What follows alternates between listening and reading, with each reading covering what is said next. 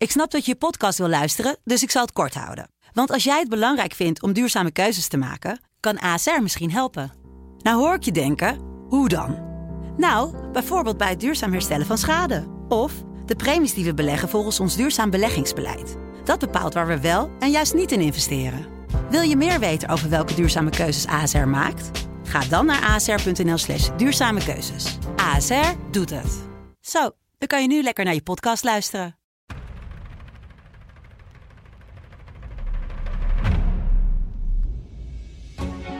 Welkom bij de Filmflits, de wekelijkse filmpodcast van de Telegraaf, waarin wij, Marco Weijers en Michiel Kooijman de nieuwste films bespreken.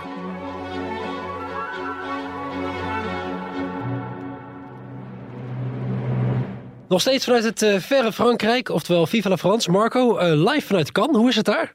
Uh, het is zonnig in Cannes en dat is de afgelopen dagen wel een beetje anders geweest. Uh, het pleurde van de regen. Uh, mensen liepen met paraplu's en zaten rillend op terrasjes. nou, dat is nu gelukkig gewoon weer over. het is Cannes zoals het zou moeten zijn. De zon schijnt, de zee is blauw en de films die worden vertoond in het Palais des Festival. En daar komen hordes mensen op af. Ja, want voor de duidelijkheid, jij zit er niet lekker voor de vakantie. Jij, zit voor de tweede week op reis. Jij op het filmfestival daar. Allemaal nieuwe films tot je te nemen en heel veel sterren tegenkomen. heb je nog mooie dingen meegemaakt deze week? Nou, ik heb, ik heb, ik heb, wel veel mooie dingen gezien. Uh, films die soms uh, moeilijk zijn, zeg maar. Gewoon niet, niet, niet voor iedereen, maar wel qua vorm of qua inhoud gewoon uitdagend en interessant. En gewoon ook de nieuwe Indiana Jones bijvoorbeeld. Of de nieuwe film van Martin Scorsese, Killers of the Flower Moon. Nou, laten we het daar later over hebben. Want we moeten eerst nog eventjes onze top drie volgens mij doorploegen. Jazeker, we gaan weer drie films bespreken. En dat zijn allemaal films die niet hebben gedraaid in Cannes. Tenminste, die niet op dit moment draaien in Cannes de films die jij gezien hebt deze week, daar komen we waarschijnlijk later op terug. Op het moment dat ze hier in Nederland in de bioscoop uh, terechtkomen. Een film die onder andere vandaag, uh, tenminste deze week in de bioscoop uh, komt, is De Kleine Zeemermin. You broke the rules. You went to the above world. A man was drowning. I had to save him. This obsession with humans has to stop. I just want to know more about them. Ariel, don't! Poor child. I can help you. You can't live in that world unless you become a human yourself. Dat is weer een uh, Disney live-action remake. Oftewel geen tekenfilm, maar een, uh, een echte film met acteurs en actrices. Uh, vertel Marco, is het, een, is het een goede remake of kan je deze laten liggen?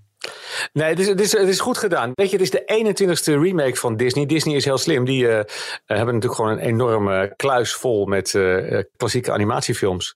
Ja, en als je die gaat remaken, dan weten mensen al waarover het gaat. En zijn ze toch nieuwsgierig wat ze ervan gemaakt hebben. Ze nemen hun kinderen mee, een beetje nostalgie.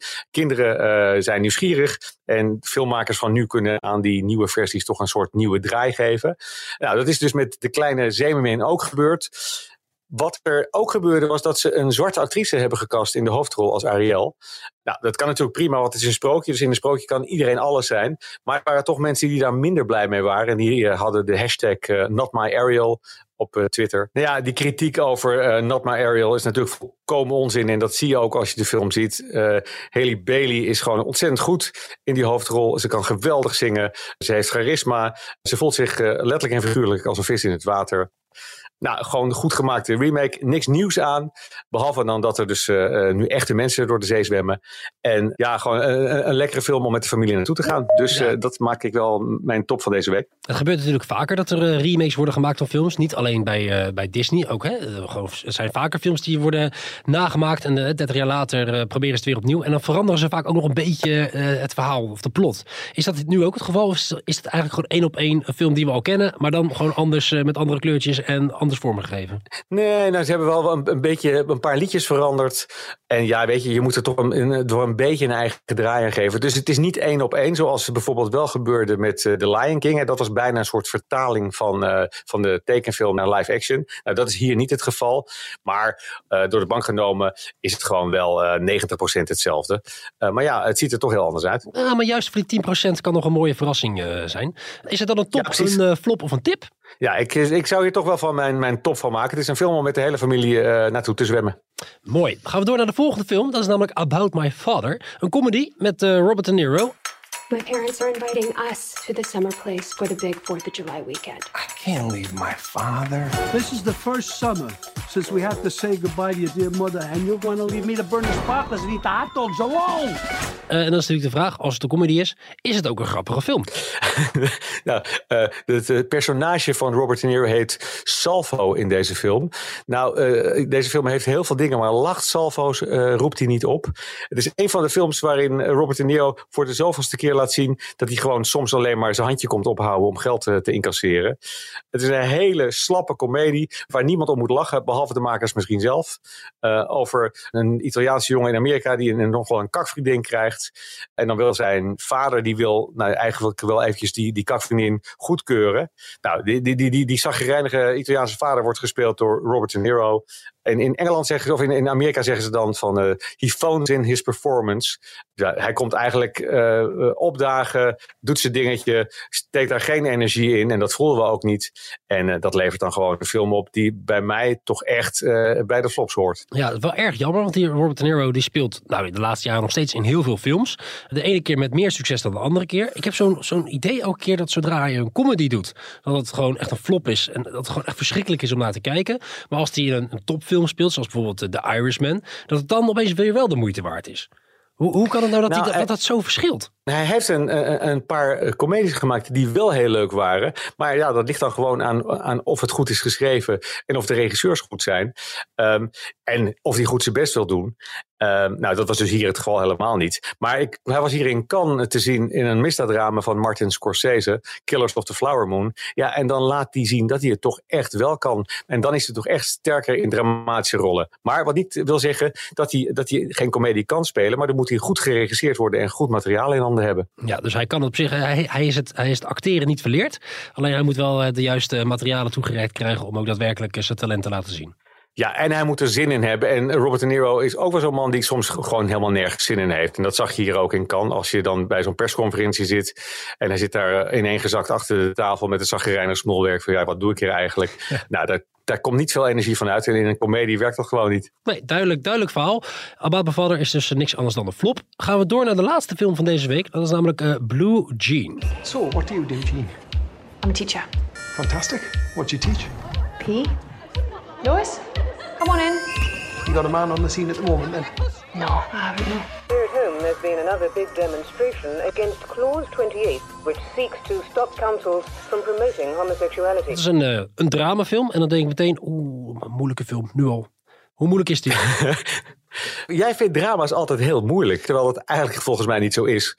Drama's zijn gewoon verhalen die ontrukt zijn aan het, aan het dagelijks leven, waar je je mee kunt identificeren, waar jij en ik zou kunnen meemaken. Nou, in dit geval misschien minder, omdat het gaat over een gymlerares in de jaren tachtig in uh, Groot-Brittannië.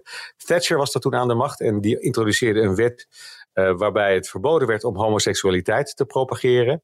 Nou, en deze gymlerares die is, is, is lesbisch, uh, heeft dat helemaal geheim gehouden. En komt dan op een dag in een, in, in, in een lesbische uitgaansgelegenheid leerlingen van haar tegen.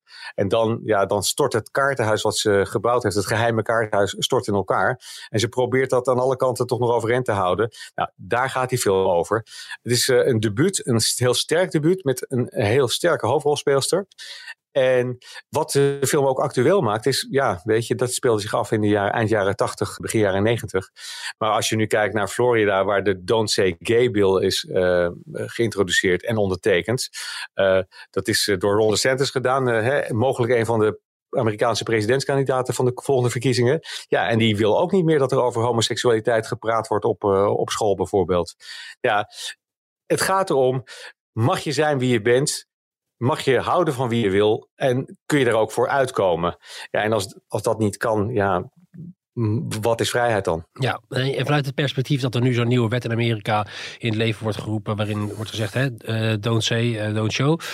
Uh, hoe, hoe, relevant is het dan om een film te zien die speelt in de jaren 80, jaren 90? Hoe, hoe kan je dat makkelijk op elkaar leggen?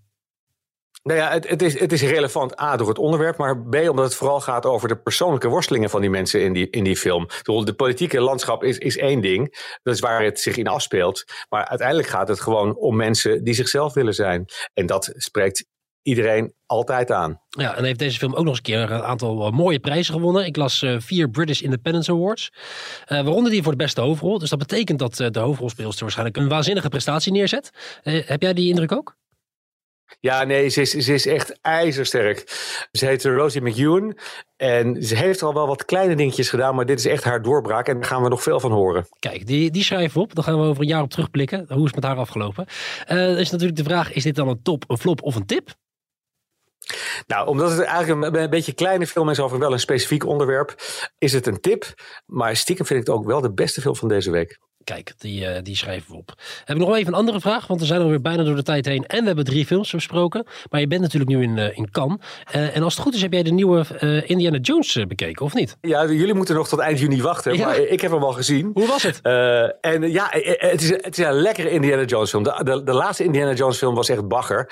En hier heeft voor het eerst Steven Spielberg niet op de regiestoel gezeten, maar James Mangold. Dat is gewoon een goede verhalenverteller. En die weet aan de ene kant allerlei nostalgische piketpaaltjes aan te tikken. En aan de andere kant daar vooral in het derde deel van de film eh, nog nieuwe dingen mee te doen. Eh, het is voor een heel groot deel eh, een herhaling van zetten die toch lekker wegkijkt. Heel veel achtervolgingen. Indiana Jones is natuurlijk gewoon Indiana Jones. En Harrison Ford speelt hem voor de allerlaatste keer. En dat doet hij met liefde, maar ook met rimpels. Ja, ik vond, ik vond het een fijne Indiana Jones film en een, een mooie punt achter de hele serie. Want eh, Harrison Ford zullen we niet meer terug kunnen zien in deze rol. Nee, jammer. Altijd jammer. Eh, wij moeten in ieder geval nog lang wachten tot eind juni. En dan gaan we er ongetwijfeld dan ook weer over praten. En we sluiten hem eh, voor deze week eh, weer af. Bedankt voor het luisteren. Wil je volgende week als eerste de nieuwe aflevering horen? Dan kan dat. Abonneer je dan via je favoriete podcast app. En wil je meer lezen over films? Kijk dan op telegraaf.nl. Tot volgende week. Dankjewel, dag.